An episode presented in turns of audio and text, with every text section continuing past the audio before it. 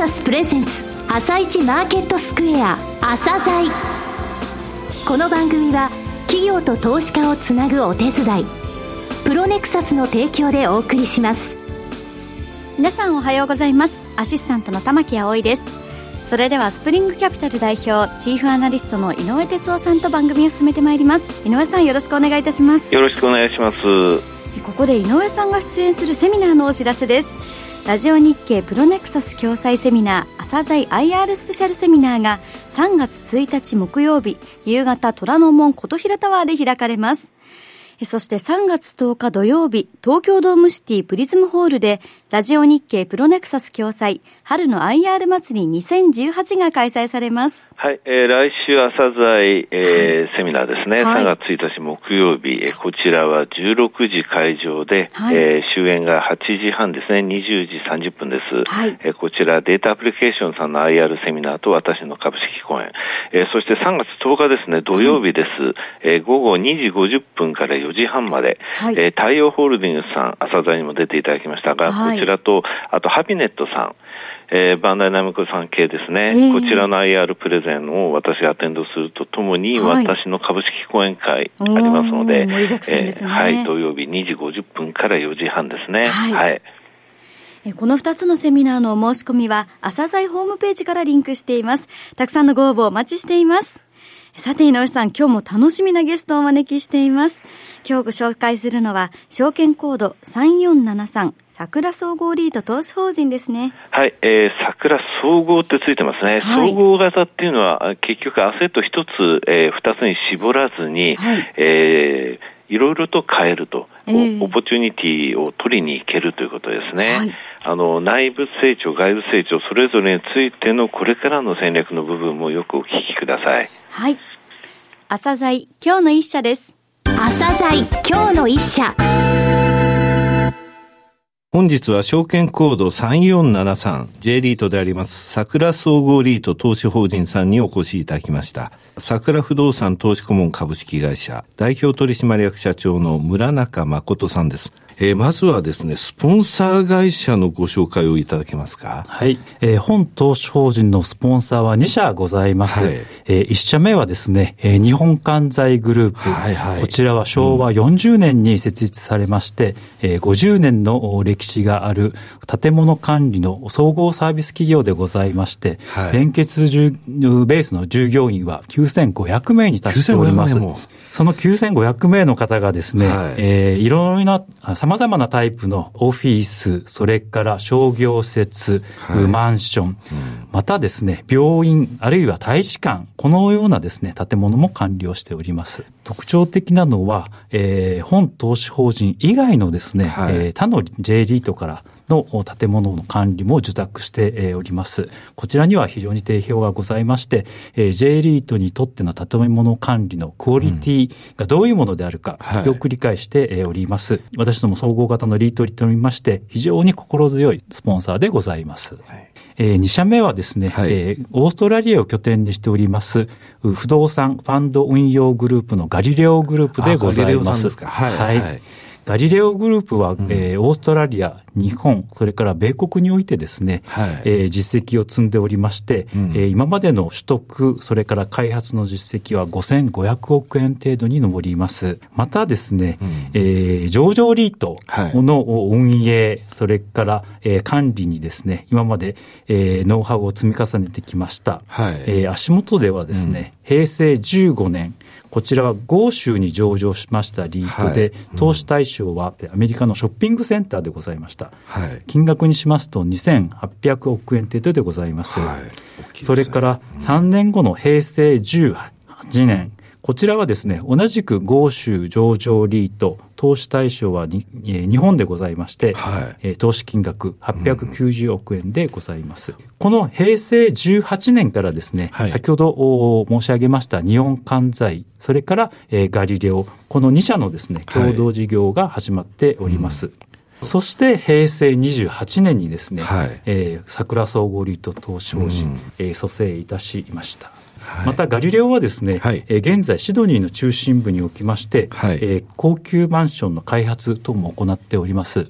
うん、こちらにつきましては販売開始から2か月ぐらいでですね、はい。えー、85%ほどをですね販売完了しているというようなことも聞いております。はい。えー、この2つのスポンサーですが、それぞれ2.6%ずつ、これ1000ボートはい、さようでございます。えー、このリートを買ってると。はい。これやっぱ意思表示ですかはい、さようでございます。はい。同じ船に乗ってるということですね。はい。さて、えー、このリートのポートフォリオのですね、投資ガイドラインを教えてください。はい。えー、私どもはですね、はい、成長性と安定性を同時追求するという、うん、これが最大のテーマでございまして、はい、またご紹介いただきましたように、私ども総合リートでございますから、はい、その特性を生かしてですね、うん、アセットタイプ、それから立地、このあたりをですね、投資環境の変化に応じて柔軟に投資を行っていこうと考えております。うんはいえー、特にですね、えー、注目しておりますのは、えー、成長性につきましては、オフィスビルでございます。はいうん、これはですね、景気の拡大時に収益のアップサイドが狙える、具体的には賃料の増額ができるということに着目しております。はいうん、これをですね、30%から60%と、はい、いうことで組み入れることを考えております。うんまた特にオフィスビルの中でも、延べ床面積が、えー、5000坪未満のですね、いわゆる B クラスオフィス、はい、これはですね、えー、東京23区におきましても、えー、約ストックの90%を占めるという状況。で、ね。はい、一方で、えー、昨今の建築コストの増加によりまして、新規の供給はあまり見込まれないということがございます。すねうん、一方で、需要の面から申し上げますと、日本におきましては、従業員が30名未満の会社、企業が90%ほどございます。ということは、えー、しっかりした需要と、それからそれに見合うストックということで、いわゆるボリュームゾーンであると考えております。また、新規の供給がないと申し上げましたけれども、えー、ということであれば、築年があ経っていくと、うん、そうしましたところで、先ほどご紹介させていただきました日本管財、えー、物件を丁寧に管理していく、あるいは効率よく設備更新を行っていくということが重要であり、私どもの強みであると考えております。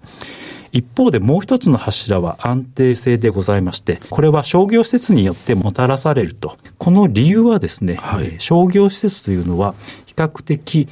長期の契約、うん、あるいは固定賃料の契約が、えー、多いということでございます。はい、これは、えー、キャッシュフローの安定化につながりますので、重視しております。商業施設で長期と言われましたが、はい、最低大体どれぐらいの期間の、はい、えー、賃貸借契約っていうのは意識されてるんですか？はい。最低でも3年は欲しいと考えております。うん、ただ一方でですね、はい、昨今商業施設に関しましては非常に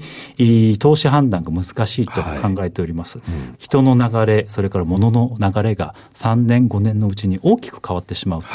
このために私どもは、えー、今後取得していく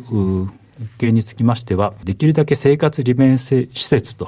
いうことで、えー、昼、あるいは夕方にですね、うん、えー、毎日使っていただけるような、うんえー、ものを考えております。生活密着型の商業施設ということですね。はい、住宅についてはどうですか？はい。住宅については、はい、えー賃貸需要、あるいは賃料相場が比較的安定しておりますので、でね、これもですね、はい、中長期的に安定運用ができるものと捉えております。うん、で、この、こういったアセットタイプと、それから個々の投資利回りを考えますと、エリアとしてはですね、はい、首都圏が50%、残りが地方都市、その他というふうに考えております。はいさて、具体的にですね、組み入れられているポートフォリオの状況って言いますか、はい、こちらの方を教えていただけますか。はい。えー、ただいまのところ物件数は18物件でございます。はい、えー、鑑定評価額にして、えー、600億程度でございます。平均稼働率は98.3%でございます。うん、一方で、賃貸借契約の種類を見てみますと、はい、いわゆる普通借、うん、これはですね、オフィスあるいは住宅なんですけれども、56%でございます。はい、一方で、えー、長期契約うん、えー、中途解約、不可の長期契約というのが、えー、44%ございまして、はい、これが先ほど申し上げました、えー、商業施設からもたらせるものでございます。また、この中途解約不可のものにつきましては、うん、えー、中途解約期間が7.9%ほどございますので。過剰平均で。はい。じゃあもう3年どころじゃないじゃないですか。はい。ほぼ8年の、えー、長期契約を結んでると、はい、そういうふうに考えていいんですね。はい。あの、この2月末ですが、第3期の分配金予想、はい、2700円から3330円と、はい、非常に大きく情報修正されました。これ何があったんですかね？はい。具体的には資産の入れ替えを行いました。もともと一昨年の9月に上場した時点で組み入れた18物件、はいうん、これはですね、長期投資を前提にしておりまして、はい、それに耐えられる物件を厳選しております。その一方でですね、はい、投資環境の変化によりまして、うん、えー、物件の質を高めていくとい。うのも私ども運用会社の重要な仕事だと思っておりますし、うん。はい、そのこと自身が投資主の価値のを高めるとい。うふうに考えております。で今回レビューしましたのはですね、はい、三宮の住宅の物件でございました。三宮、神戸の、はい、はい、そうです。で、こちらにつきましては、過去の稼働率は非常に高いんですけれども、はい、一方で、え人口の流出というのが、このエリアでは昨今見られております。はいそこでですね、三宮の物件を売却。その一方で、えー東京の代々木、代々木の駅から徒歩4分ほどなんですけれども。渋谷区代々木。はい、はい、そうです。昨年の9月に竣工した物件を購入することにしました。これも新築ですね。はい、そうです。はい、新築の物件ですので、えー、リーシング活動は全く行われておりませんでしたけれども、はい、私ども立地、それから物件のクオリティからですね、うん、リーシングに自信がございましたので、はい、えー、売り主の方からは賃料保証をいただく一方で、はい、えー、リーシングを進めていきまして、こちらは28個あるんですけれども、はい、現在満室稼働になっております。はい、この事例だけでもこれぐらいやっぱり分配金って増えるんですか？はい。これはですね、うん、えー、全体のポートフォリオが、はい。えー、小規模であるから、こういった一つの物件の売り買い、入れ替えが分配金の増加をもたらすと。またこの入れ替えによりまして、えー、住宅の平均築年数が3年短縮できております。はい。えー、12年間ベースの資本的支出、これも7800万削減することができました。さて、今後の成長戦略についてお話しください。はいえー、外部成長につきまして、こちらは運用会社、それからスポンサーを経由いたしまして、うん、現在5社とパイプラインサポート契約を締結しておりまして、えー、優先的に物件情報を得ております。はい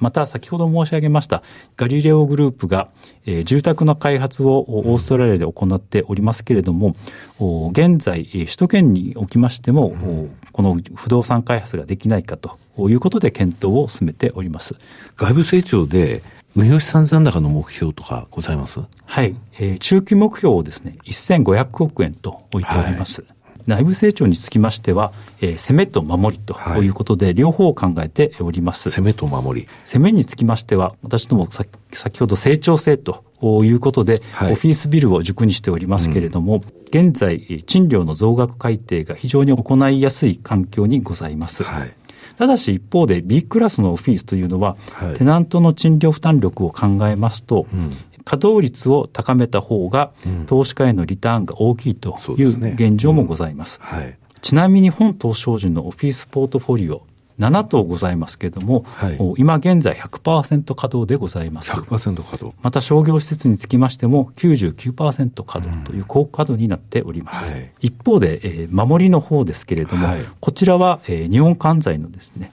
えー、管理運営能力を最大限に生かして、うん。コストの見直し、を行いまして収益を上げていくという戦略でございます。一つ一つのプランにつきましては非常に小さい金額の減少の積み重ね、削減の積み重ねでございますけれども、こういった地道な努力がですね、分配金を確実に上げていくと私ども考えております。リスナーに向けて一言お願いします。一昨年9月に上場しました本投資法人でございますけれども、スポンサー2社は過去10年間に上場リートを平均97%という高稼働で運営してきた実績がございます。また、総合型のリートの特徴として、今後もオフィスビル、商業施設、住宅をバランスよく組み合わせることによって安定稼働を図ってまいります。足元の投資口価格での予想分配金利回りは6%を超えており、私が申し上げるのもなんなんですが、非常に魅力的だと思います。どうぞ皆様関心をお持ちいただき、ぜひ投資対象の一つに加えていただければと思います。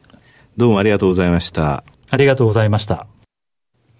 今日の一社、桜総合リート投資法人をご紹介しました。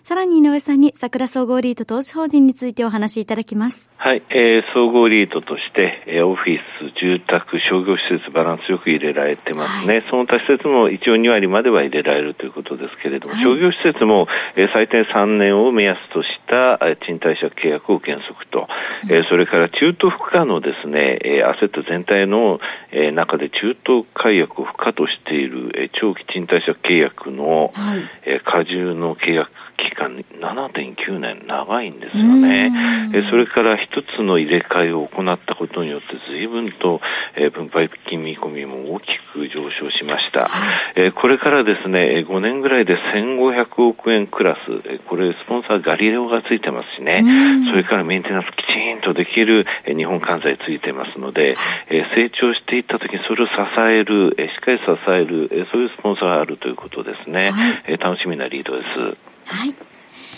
それでは一旦お知らせです。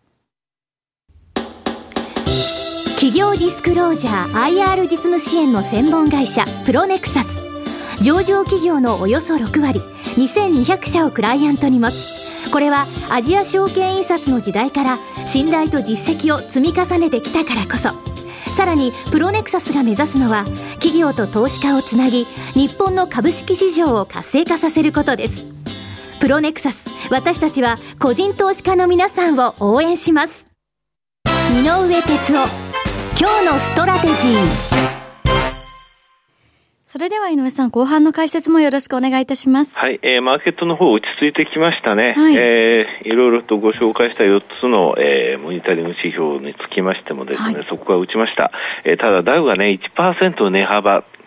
つまり高い高値から安値引いて、前日の終値で割った値幅率1%を超える日が、はい、えー、今朝まで続きましてね、これで14日連続で続いてるんですよ。はい、ただ先週ですか、先々週でしたっけ、えー、ご紹介したように、えー、過去2回の時は43日中35、40日中37、は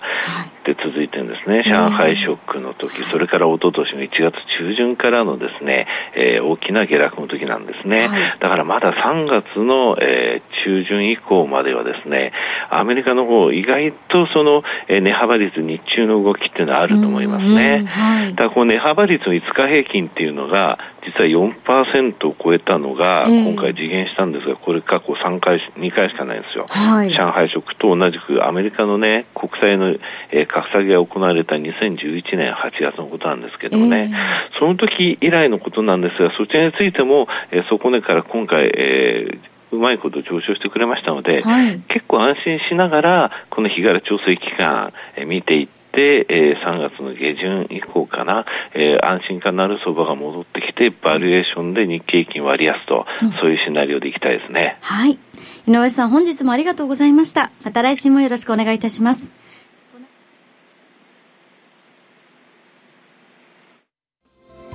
朝鮮この番組は企業と投資家をつなぐお手伝いプロネクサスの提供でお送りしました。